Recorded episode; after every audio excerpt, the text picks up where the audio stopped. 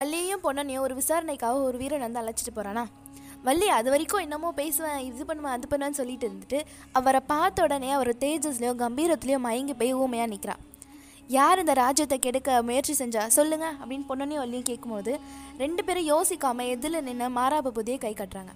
அவன் உடனே பயத்தில் ஐயோ நான் இல்லை பொய் சொல்கிறாங்க பொய் சொல்கிறாங்க இது எல்லாமே எனக்கு தெரியும். அவங்க கூட சும்மா நம்புகிற மாதிரி அவங்களுக்கு உதவி பண்ணேன் ஆனால் நடக்கிற எல்லாத்தையுமே வந்து அச்சுதர்மர்கிட்ட சொல்லிவிடுவேன் சொல்லிடுவேன் மகாராஜா. நீங்களே கேட்டு பாருங்கள் இது எல்லாத்துக்குமே காரணம் அந்த சிவனடியார் தான்.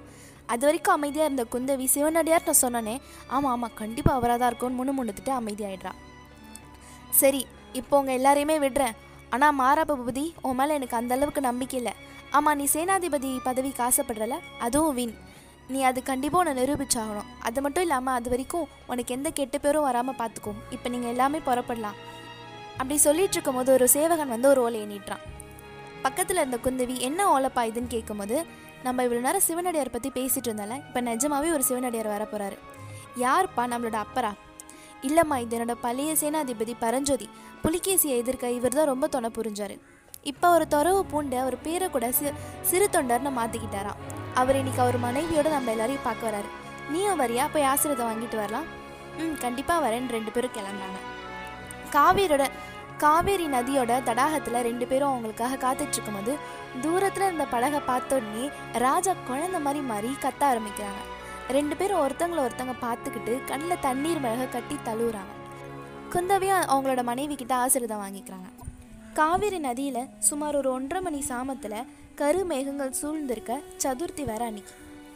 நதியில் ஒரு படகு மட்டும் அந்த இருட்டில் சின்ன வெளிச்சத்தை வச்சுக்கிட்டு ஒரு படகை ஓட்டிகிட்டு வந்துட்டுருக்கான். கூட ஒரு பொண்ணு உக்காந்துட்டுருக்கு. இன்னும் கொஞ்சம் நெருங்கி போய் பார்த்தா அது நமக்கு தெரிஞ்ச முகம்தான். படகு ஓட்டுறான்னு சொன்னோன்னே தெரிஞ்சிருக்கும் அது பொண்ணனும் அவனோட மனைவி வள்ளியும் தான். அவங்களுக்கு பின்னாடியே மாராப்பு பூபதி அவங்கள பின்தொடர்ந்து வந்துட்டுருக்கான்.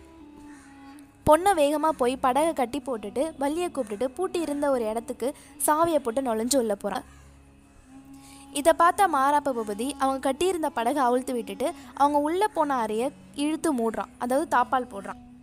இது எல்லாத்தையுமே கவனிச்சுட்டு இருந்த சிவனடியார் அந்த படகை கட்டி போட்டுட்டு இந்த தாப்பாலையும் அவிழ்த்துட்டு பக்கத்துலேயே ஓரமாக உட்காந்துட்ருக்காரு அந்த கரை ஓரத்தில் திடீர்னு ஒரு கும்பல் வந்து தீவிரத்தை தூக்கிட்டு வரும்போது சிவனடியார் வேகமாக போய் ஒரு ஒரு ஓரத்தில் மறைஞ்சிக்கிறாரு. அந்த கும்பலில் யார் இருக்காங்கன்னு ஒத்து பார்த்தா அதில் குந்தவி தேவியும் சிறு தொண்டரும் அவரோட மனைவியை உட்காந்துட்டு வந்துட்டுருக்காங்க இதை வந்து படத்தாங்கி வர்றது அச்சுதர்மர் தான். சிவனடியார் தான் மூச்சு கூட வெளியில் வரக்கூடாதுன்னு அவங்க போகிற வரைக்கும் மூச்சு இழுத்து பிடிச்சிட்டு யாருக்கும் தெரியாத மாதிரி அமைதியாக நிற்கிறாரு இந்த பொண்ணனையும் வள்ளியும் இந்த மாறாப்ப புதி ஏன் துரத்திட்டு போகிறான்றது நம்ம தெரிஞ்சுக்கணும்னா நம்ம மறுபடியும் ரிவர்ஸ் பண்ணி சாயங்காலம் என்ன நடந்துச்சுன்னு தெரிஞ்சுக்கணும். சாயங்காலம் விசாரணை முடிஞ்சு மாராப பூபதி திட்டு வாங்கிட்டு வெளியில் வந்துட்டு இருக்கான் அந்த கலக்கத்தோடயே வந்துட்டு இருந்த மாராப பூபதி மட்டும் ஏன் இப்படி நடக்குது? நம்ம பார்த்திவ மகாராஜா கூட படைக்கு போகாத போதே நமக்கு ஒரு பதவி கிடைக்கும்னு நினச்சேன். ஆனால் அதுவும் கிடைக்கல. சரி இவங்க போருக்கு போகிறதையாவது சொன்னால் அதுக்காவது ஒரு பதவி கிடைக்கும்னு பார்த்தோம். அதுவும் நடக்கல. கடைசியில் நமக்கு அவமானமும் துரோகமுன்ற பட்டம் மட்டும்தான் கிடைச்சிருக்கு. கடைசியில் இளவரசி கூட நமக்கு கிடைக்க மாட்டா போலயே. இப்படியே அவன் யோசிச்சுட்டே நடந்தே வந்துட்டு இருக்கான் சூரியனும் அஸ்தமாயிடுச்சு. அப்போ தான் அவனுக்கு ஞாபகம் வருது. நம்ம எதை பற்றியுமே யோசிக்காமல் ரொம்ப தூரம் நடந்து வந்துட்டோம் போல அப்படின்னுக்கான் அப்புறம் அங்கே பார்த்தா தீவர்த்தியோட ஒரு பெரிய கும்பல் இருக்குது அதுக்குள்ளே மொட்டை அடித்த ஒரு சாமியார் மாதிரி ஒருத்தங்க இருக்காங்க. ஒருவேளை இவர் தான் சிவனடியாரோ இவர் எப்பயே பிடிச்சி கொடுத்துடலாமா அப்படின்னு யோசிச்சுட்டு இருக்கும்போது முன்னாடி அச்சுவதர்மர் இருக்கான். அச்சுவதர்மர் இவனை கூப்பிட்டு இவன் தான் மாரபபதி. நம்ம மேலே படையெடுத்து வர்றதை இவன் தான் நமக்கு சொன்னான். ரொம்ப நல்லவன் தான். ஆனால் ஏனோ மகாராஜாக்கு இவன் மேலே ஒரு கரிசனமே வரமாட்டேங்குதுன்னு அந்த சிவனடியார் மேலேயும் கீழே பார்த்துட்டு ஆ சரின்னு சொல்லிட்டு மறுபடியும் திரும்பிடுறாரு. அடுத்த ஒன்று ரெண்டு நிமிஷத்துலேயே ஒரு பூ மாதிரியான குரலில் மாராப்ப பூபதி அப்படின்னு ஒரு குரல் கேட்குது யார் இது அப்படின்னு ஆசையாக திரும்பி பார்க்கும்போது குந்தவி தேவி உள்ளே இருந்து மாராப்ப பூபதி நீங்கள் அந்த சிவனடியார் பற்றி சொன்னது எல்லாமே நான் நம்புகிறேன் அது எல்லாமே நிஜம்தான். ஆனால் நீங்கள் அவரை கண்டிப்பாக பிடிச்சு கொடுத்தீங்கன்னா நான் உங்கள் கட்சி தான் உங்கள் கூட தான் எப்பயுமே நிற்பேன் நீங்கள் செய்ய வேண்டியதெல்லாம் அவரை சீக்கிரமாக கண்டுபிடிச்சி கொடுக்குற வேலை மட்டும்தான். இதை கேட்ட மாரா பூபதிக்கு வயிற்றுக்குள்ள பட்டாம்பூச்சிலாம் பறக்கிற மாதிரி அவனோட வாழ்க்கையே இனிமேல் ஒளிமயமானதாக இருக்குன்ற மாதிரி ஒரு பெரிய சந்தோஷம் உருவாகுது. கொஞ்ச நேரத்துக்குலாம் இப்போ நம்ம கா இப்போ நம்ம பார்த்ததெல்லாம் நிஜம்தானா? நம்ம கிட்ட பேசுறது எல்லாமே நிஜம்தானா? அப்படின்னு யோசிச்சுட்டு சரி இப்போ அந்த சிவனடியாரை பிடிச்சி கொடுக்கணுன்னா நமக்கு கையில் இருக்க ஒரே ஒரு ஆயுதம் இந்த பொண்ணுன்னு ஒரு வள்ளியும் மட்டும்தானே? அவங்கக்கிட்ட பேசினா மட்டும்தான் இவங்களை கண்டுபிடிச்சி கொடுக்க முடியும். சரி இப்போ அவங்க எங்கே இருப்பாங்க? ஆமாம் இன்னைக்கு வர திருவிழா கண்டிப்பாக அவங்க ரெண்டு பேரும் ஒரே ஊருக்கு வந்திருப்பாங்க. ஒரே ஊரில் அவங்க யார் இருப்பா? ஊரில் அவங்க எங்கே இருந்திருப்பாங்க? ஆ அவரோட தாத்தா வீடு தான் இருக்குல்ல? சரி முதல்ல போய் அவங்க தாத்தா வீட்டை பார்ப்போம் அப்படின்னு வேகமாக ஒரே ஒரு நோக்கி ஓ- ஓட ஆரம்பிக்கிறான்.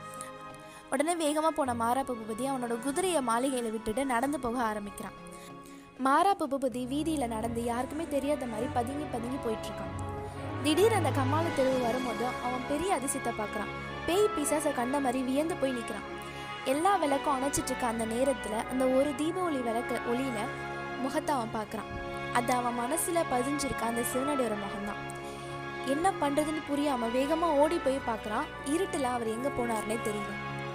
சரி அவர் கண்டிப்பாக இங்கே இருக்காருன்னா பொண்ணனையும் வள்ளியும் தான் பார்க்க வந்திருப்பாங்க. நம்ம வேகமாக முதல்ல போய் வள்ளி இருக்க இடத்த கண்டுபிடிப்போன்னு வேகமாக வள்ளியை நோக்கி போக ஆரம்பிக்கிறான். வள்ளி அவங்க தாத்தா வீட்டை சாத்திட்டு ஒரு சந்து வழியாக வெளியில் வர்றதை பார்க்குறான். அவள் கையில் ஒரு விளக்க வச்சுட்டு அதை யாருக்குமே தெரியாத மாதிரி பதுங்கி பதுங்கி எடுத்துகிட்டு போய் ஓரமாக இருக்க படகுல உட்காந்து ரெண்டு பேரும் அந்த படகுல நகர ஆரம்பிக்கிறாங்க.